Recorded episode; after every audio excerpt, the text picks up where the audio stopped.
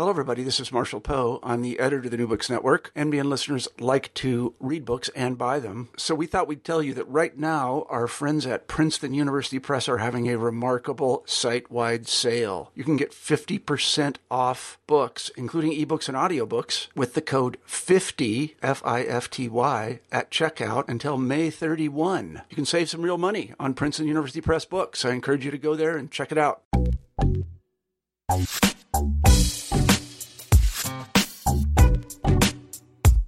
Technology is a tool that can have a tremendous impact on people.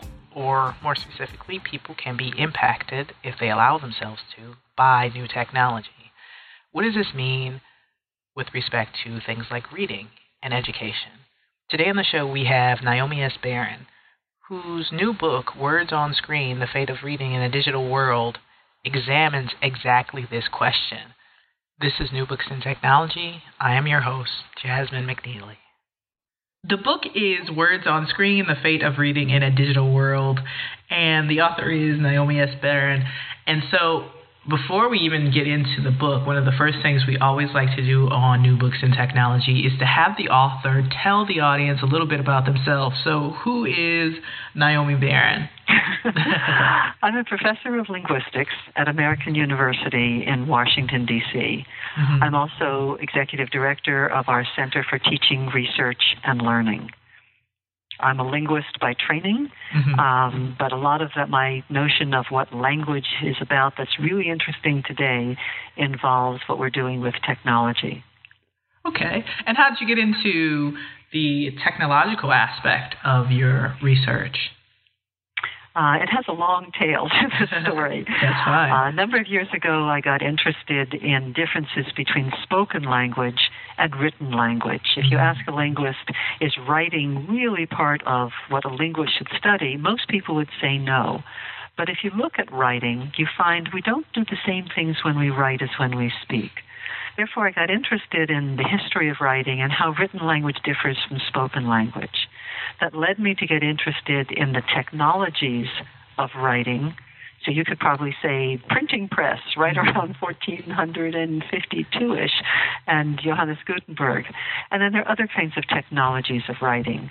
So you can talk about um, the telegraph, and you can talk about the typewriter, and you can talk about uh, computer-based technologies.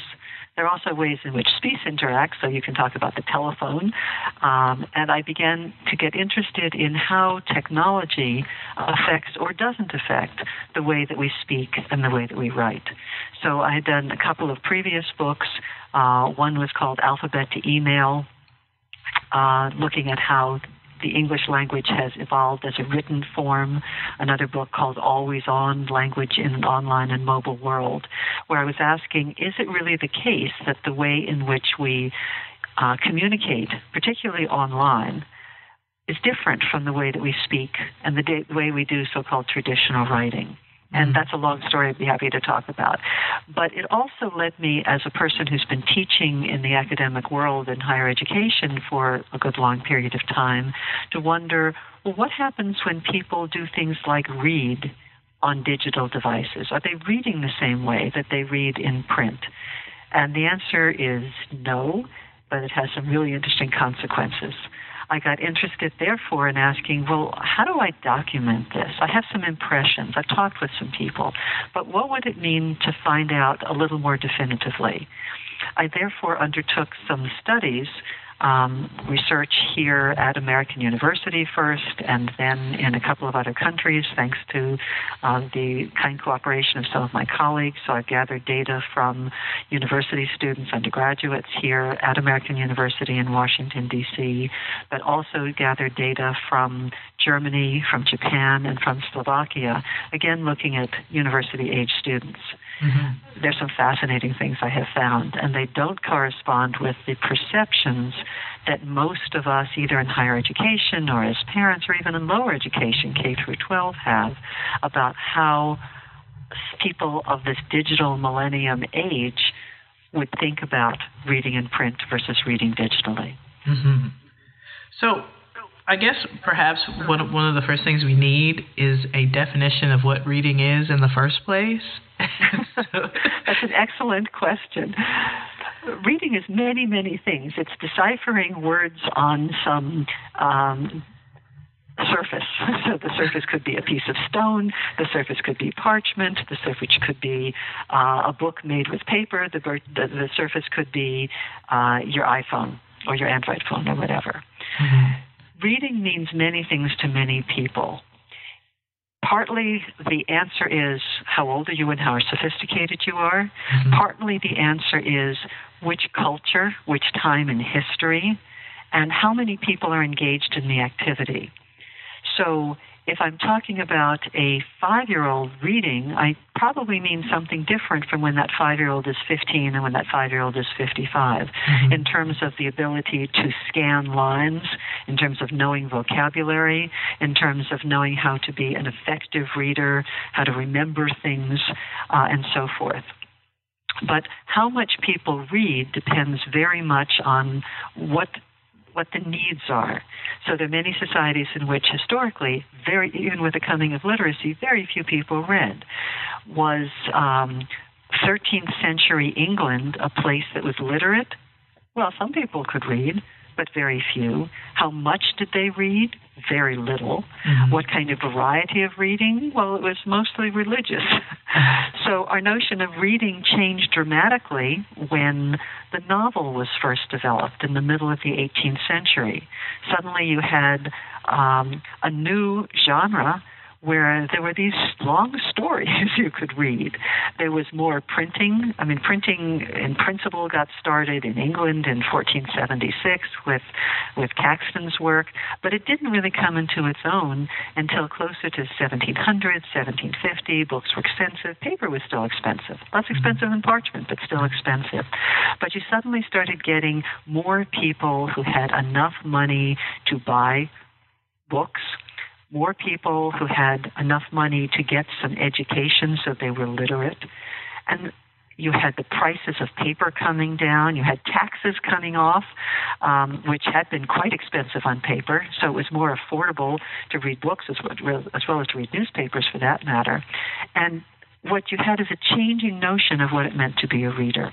And there are many, many instances of this. This is just one example. Mm-hmm. Now, your your answer just then talks about or speaks to the the importance of context for understanding reading. So, wondering what is the context, or what about the current context that we're in, um, particularly that makes words on the screen, the fate of reading in a digital world, um, an important book for now, or not just the book, but the findings of the book?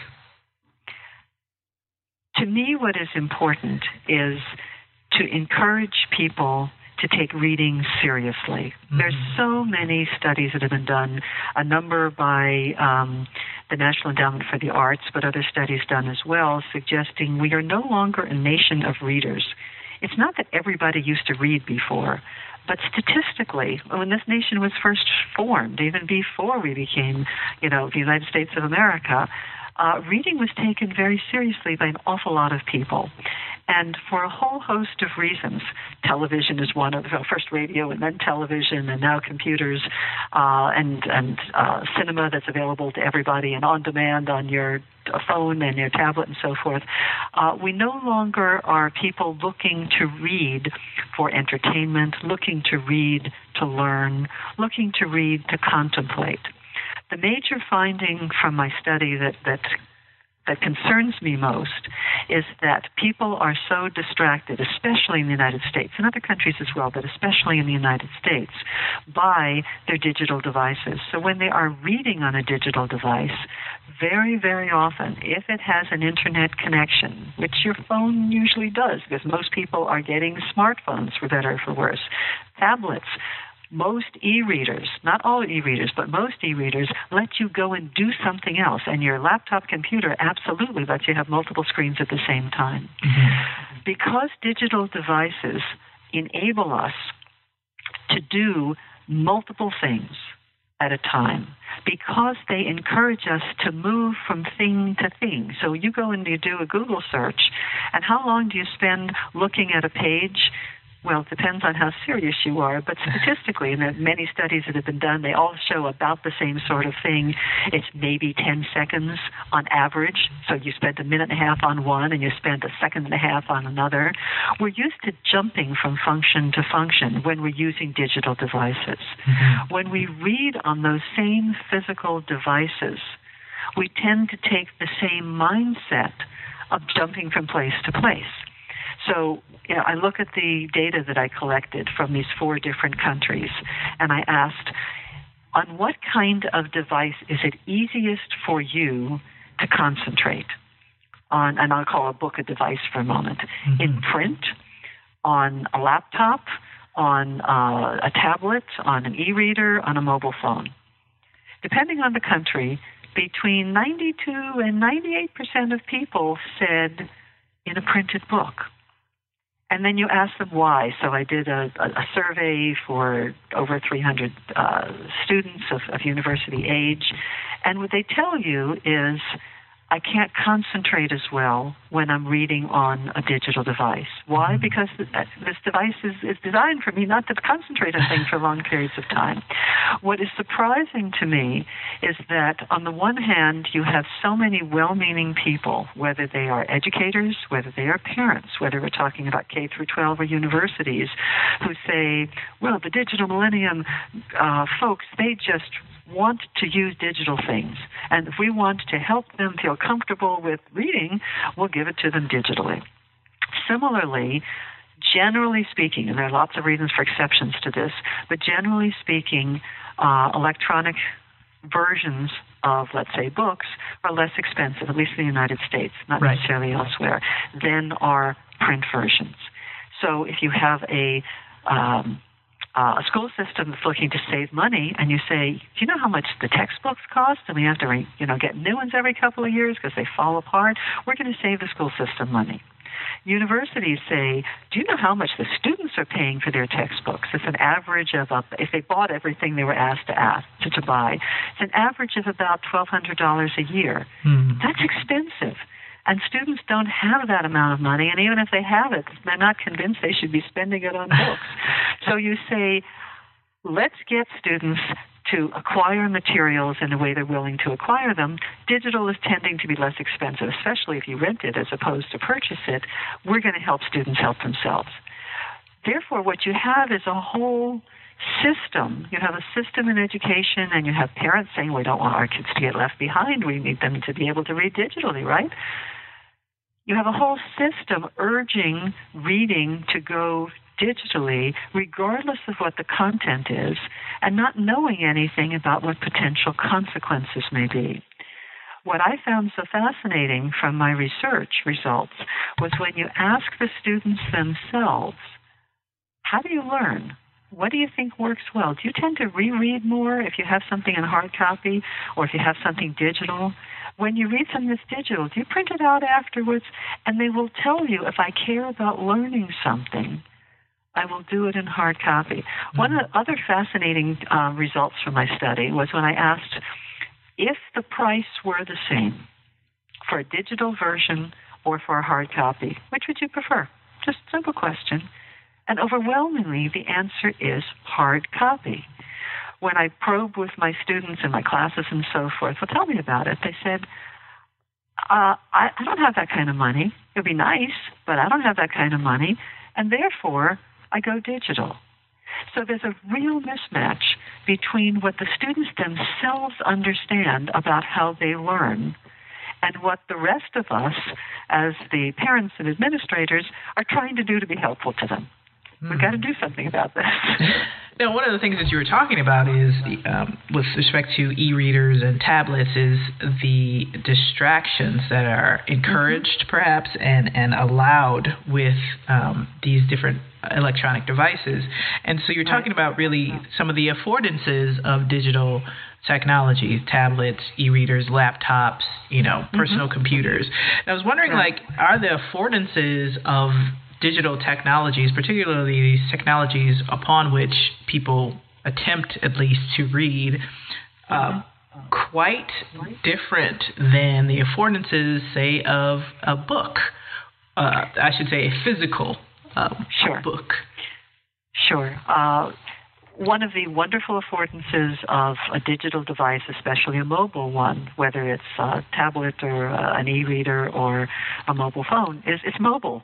Mm-hmm. You can carry it around. It doesn't weigh a lot. When I asked uh, in my surveys, what is the one thing you like most about reading on a digital device? I asked, what do you like most about reading on a book and in a printed version, hard copy? What do you like most about digital? What do you like least about each of those two? The preponderance of people said what they like most about reading on a digital device is the convenience. It doesn't weigh anything, comparatively speaking. Uh, if you want to take five books with you or 20 books with you on a trip to Europe, doesn't weigh anymore if you take one or you take 20. Uh, you can carry it with you easily. It doesn't hurt your back. I mean, all these kinds of things. And that's absolutely true. It's a very important affordance. Another important affordance is you can change the font size, particularly when people over 21 or over 31 uh, talk about what they like about digital devices. It's the, it, among other things, it's the fact you can make the print just as large as you need it to be. Uh, on the other hand, when you ask people what they like least about reading on a digital device, many, many, many people complain about eye strain. Mm-hmm. So it's not that everything is rosy just because you've made the print bigger. Those screens are really not as easy to read from as print. Uh, another advantage that students point out, and we all know about, is you can search. You can find things. You can find things in a document with the so-called find function, Control F. Uh, you can look up something online that relates to what you're reading. When students who are reading something in another language that they know some of, but they're not perfect in, in terms of their linguistic skills, want to look up a word, you've got the, the foreign language dictionaries right there. Mm-hmm. And that's not distracting in the way that um, going to Expedia and trying to buy an airline ticket is distracting, or going onto Facebook, or going onto Pinterest, or you know, name your favorite, because we could have a hard copy dictionary right next to us anyway, and it would be the same functionality. Sure. The pro- the problem in terms of those affordances is you tend to want to take advantage of them. So you're reading along, and you say, "I'll just check this one out." And maybe it's a word you want to look up, but more likely maybe it's something you want to Google. And then when you're Googling that, you say, well, since I took a break anyway, why don't I go ahead and check out, um, you know, to see if so and so has a new status update, and and you know the rest is history. Right. So there are a lot of really good things about reading digitally. I will also mention two things. First, in my own research, I did not look at what are called digitally native books. That is, mm-hmm. books that are created to be done, to, to be accessed on a digital platform. There are relatively few of those kinds of books that have been done compared with the number of PDFs or EPUB files or whatever that are made of books that started their life in print. Why are there few? Because it's expensive to make them. Mm-hmm. My hunch is there will be some really good learning that takes place with the creation of good digitally native materials. So I have nothing against that. But that's a different kind of learning than sitting and reading and contemplating. And my concern is that as we increasingly urge students or people of all ages to read digitally, they're going to do less contemplating. We don't all sit and read for three hours on end from um, a print book unless it's a really good thriller and we just don't want to move. we get up, we walk around, we get a cup of coffee, we take a break, but our mind isn't necessarily engaged in some other task. Mm-hmm. The problem with digital reading is when you take a break, with something digital, your mind gets involved in another task.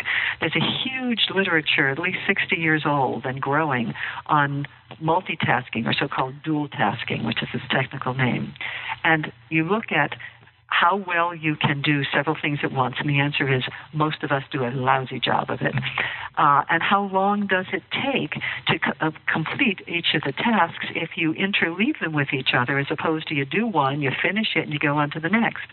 And almost all the studies show if you do something, finish with it, move on to the next task, when you add those two times together, it's a shorter period of time than if you say, well, I'll write a paper, but then I'll just send an email, and then I'll just check my phone um, for uh, for a text, and then I'll go back to what I'm writing. You add those times together, and it takes more time. Mm. The only exception to this is if you're reading on an e reader or you have an incredible amount of discipline, which some people do, not as many as we'd like to believe, and just say, I'm reading on the e-reader. I don't want to look at anything else. If, if the e-reader is, let's say, Kindle Fire, and you can turn off the internet access and you just read, there are people who can do that. And in that case, the, the e-reader works fine. It misses out on some of the affordances of print, and we can talk about those in just a moment. Mm-hmm. But people, if, if, if they are dedicated readers as people, they can accomplish this. The problem is most of us are not. Even some people who are really smart, even some people who have read for 60 years of their lives, they find when they're trying to read something online, they can't concentrate as well. And by the way, when they're even reading in print, they don't concentrate as well because they keep waiting for some kind of distraction to come.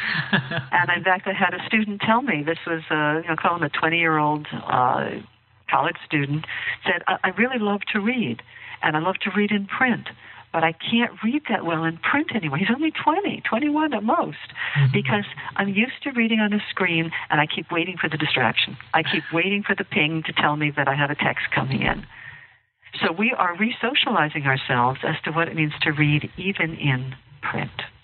So, you know, one of the things that you just brought up is larger impacts of digital devices and reading. And I want to talk about some other of those. You just mentioned the re-socializing ourselves. Like, mm-hmm. what do we expect during our, I guess, reading experience?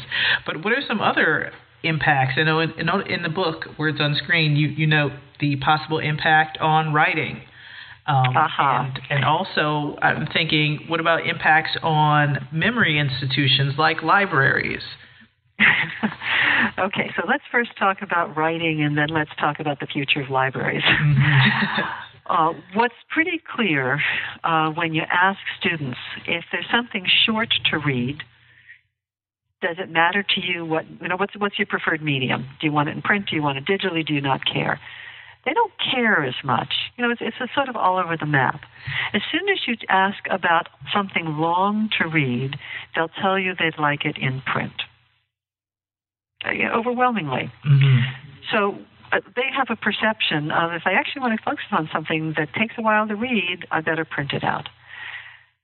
Since, however, there is a huge growth in the ebook industry, there's a, you know there are millions and millions of dollars being spent trying to get you and me to read ebooks because we do so much reading of, of shorter stuff online anyway. Mm-hmm. If you want me to read something that's online, you better make it short. You look at what a number of even the okay, so you look at two sorts of things. Number one, um, serials in the sense of you know Dickens and, mm-hmm. and and some of, of his early works, but there were lots of other books that were serialized, particularly in the in the 19th century as well. Those are starting to come back. Mm-hmm. You've got five minutes or ten minutes to read. Here's here's a little bite and in fact, my favorite version of this is called Snack Reads. It does exist. it's you know, if you just have a few minutes, that one doesn't happen to serialize, but it says just a really short, short story for you, mm. because I know you don't have a lot of time. Well, we don't have time because we perceive ourselves not to have a lot of time, particularly when we're reading online. Uh, academic publishers are responding to this, knowing they're trying to stay in business as academic presses, and if people are not buying the 300 page books, would they buy 200? Well, would they buy 50? Maybe 80? And many, many, many academic publishers, for all the right reasons, to stay in business, to get people to read something that has academic content. If you're academics, you're supposed to do that, right? Your students, maybe. Uh, they have shorts and briefs and various versions of shorter versions of publications than they used to publish. Mm-hmm. So, one of the things that's clearly taking place and there are many, many versions of this. Some are more sophisticated uh, in a, a literary sense than others. Is there is an encouragement of writing shorter things, mm-hmm. and there's nothing wrong with writing something that is short, as long as people don't forget how to read something that is longer, because some things really do take more pages to explain what you want to say. There are many writers of fiction who are worried that they can no longer develop a complex plot with many strands in it because it takes not just too much time to read all the pages to let those, you know, the, the skeins unwind, but it takes too much mental focus on the part of the reader, and that is hard to do if you're multitasking on your digital device. Right. So, what is there no pushback? I'm thinking of movements like the long reads movement. Um, yep. And uh, you look online to long. Okay, so there's a long reads movement, right. and there's a, there, there are several slow reading movements. But if you look at, I think it's longreads.com, they tell you how many min- how many words and how many minutes it takes to read it. that is not exactly what we used to mean by long. uh, so, is there a pushback? There's some, mm-hmm. but statistically, I don't see enough of a pushback in part because if you ask where would you do that, you do it in high school, you do it in college, and you look at the lives of students these days in high schools and colleges, and there are so many calls on their time, number one. I think about the students in my own university, and I ask, why are students spending so few hours studying? There are all mm-hmm. kinds of national studies talking about how many hours a week average students in the United States are studying, and it is jaw dropping. Um, it's about a third of what it was, say, 30 or 40 years ago. There are statistics that are comparative. Mm-hmm. Well, what else is going on? They're doing internships, they're working. And you take a 20 hour a week internship, and then you add to that 20 hours a week that you work to make some money because it's an unpaid internship. and then you're doing some of your social and your athletic organizations, and then you go to class a few hours a week. There isn't much time left to read. So, what is it that faculty are doing? They are giving shorter reading assignments. Mm-hmm. They're giving a chapter, they're giving an article, rather than giving a book.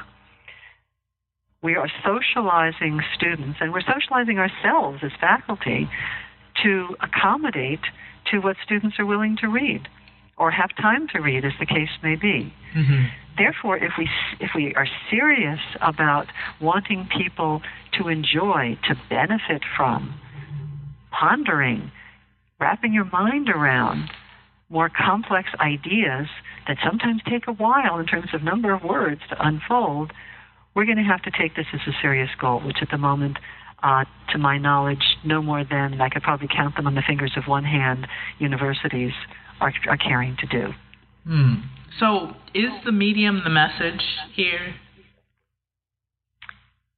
It's curious four or five years ago, when I first seriously started collecting my data, there were many of my colleagues who would look at me, and I say this in the book, with a certain amount of pity, and say, she just doesn't get it. She, you know, is she too old? Is she too whatever? She doesn't understand that some number of years from now, and it's not going to be many, three years, four years, five years, no one's going to read anything in print. They're all going to read digitally. And I said, really? so I, I, I, I had a stiff upper lip and I ignored them. And then I went and gathered my data. If you look today at publishing figures, it's not, you no longer see triple digit growth in digital reading. You see some growth, but you also see that a lot of print is coming back, particularly mm-hmm. paperback, but not exclusively. You also see that after there was you know, a terrible decline in the number of independent bookstores, we'll put Borders aside for the moment, you know, it's a big box store, but a number of independent bookstores are coming back. They're starting new stores, they're starting to grow, and particularly in the United States, because people understand that there's a real reason to care about books. These days, an awful lot of independent bookstores will sell you the ebook books. It's not that they are against ebooks, it's that there's a mix. Many, many, there was a study done by one, I think it was the Book Industry Study Group, and I could be wrong, um, about a year ago, year and a half ago, asking, would you be willing to do, general public, would you be willing to pay a little bit more if you could get both the print and the electronic version? And an awful lot of people said, sure, mm. because it depends where I am as to which one I want. If I'm traveling and I started a book and uh, it's just easier for me to bring my tablet with me, I'll start it there. But when I get home, I'd actually like to read it the rest in print. Mm-hmm. So I see a change in attitudes as the market, if I may say, is settling in a little bit. I also think uh, that if you look at the data from young kids, such organizations, such organizations as Scholastic, the publisher, um, survey kids and parents on a regular basis. The most recent survey that came out in January from Scholastic said if you ask, I think it's 6 to 17 year olds, do you think you'll always be reading something in print? The answer is yes not for everybody, but for the preponderance of people. Mm-hmm. And this is the kids themselves. This isn't just their parents. If you ask their parents, they will tell you, I don't want my, my, my child, my son or daughter to get left behind, but I believe in reading print. I'd like them to read print. So you're hearing from both the parents and the kids that print matters.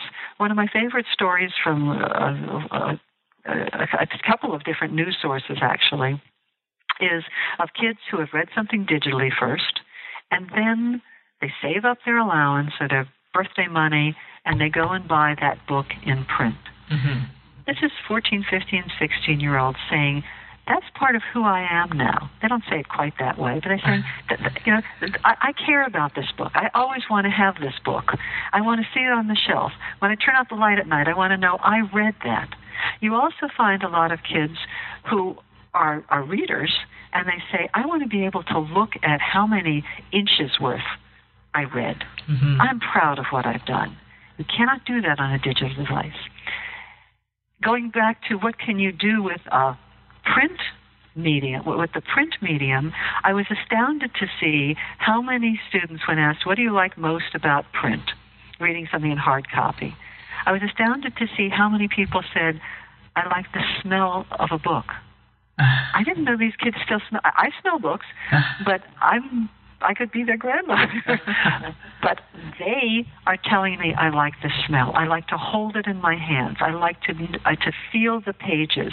I like to be able to locate where I was visually by knowing it was about a quarter of the way through with the upper left hand corner, and I think I smudged my burrito on it. This matters to the same people who are sitting in my classes and maybe yours and texting away mm-hmm. who are on their phones all the time whose phone batteries run out you know by about one in the afternoon same people will tell you they care about the affordances of print and that to me is something that is so precious both as an affordance as well as to know they still care about this mm-hmm. that we as parents and we as educators would be fools not to capitalize on. So the book is Words on Screen: The Fate of Reading in a Digital World. And one of the last things we like to do on New Books and Technology is allow the authors to give an elevator pitch. So say someone happens upon the podcast and they just happened upon this time in the podcast, what would you tell them that uh, Words on Screen is about and why they should read it? Well, let me turn that around a little bit and say, what is it that I would like readers of Words on Screens to think about and to do? Mm-hmm. The reason that I wrote the book is that I care about reading because reading is a fundamental part of modern education. It's a fundamental part of modern life. Mm-hmm. It becomes a fundamental part of who we are as human beings, as individuals, as citizens. And if we no longer care seriously about reading, an awful lot of society as well as our individual sense of well being um, is compromised. I would like to hope that readers of the book will ask, what can I do? What should I do? I mean, it's a call to action, mm-hmm. not just with my personal behavior, but the behaviors of the people I care about, whether that's my children, whether that's my parents, whether that is friends and colleagues, whether that's organizations. I do not believe that technologies are inevitable in terms of the directions in which they will go. Mm-hmm. Technologies come and go. We created these technologies. Sometimes we create technologies that have some pretty bad consequences, which is why we have um, non-nuclear proliferation treaties because you say these are sort of dangerous, right? Automobiles are dangerous. We created seatbelts because we realized automobiles are dangerous, and we can and should do the same sorts of things with reading. But if we don't take this seriously, which unfortunately most people in the education world have not, we have no chance for change. That sounds like a good pitch to me. so, the book here is Words on Screen The Fate of Reading in the Digital World. What's next for you? There are a couple of possibilities. Okay. Uh, one is for me to try to um, respond to my own call to action to see what I can change in the educational world. Uh, a second project that may be a book, I don't know, is tentatively entitled Know What?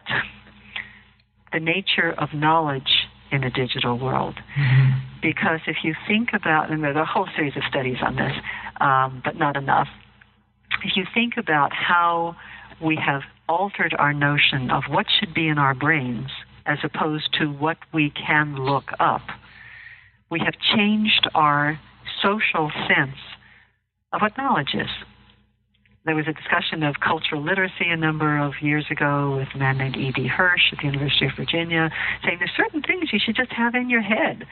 And yeah, you might have to memorize some of them, but this is part of what it means to live, to walk around, to be a citizen. Mm-hmm. With the coming of uh, internet and internet search tools, there has been a radical reorganization in terms of how we run education we are saying increasingly, you don't have to know this stuff, you just have to be able to look it up. Mm-hmm. The best example I will give you just came out in the New York Times having to do with taxi drivers in New York.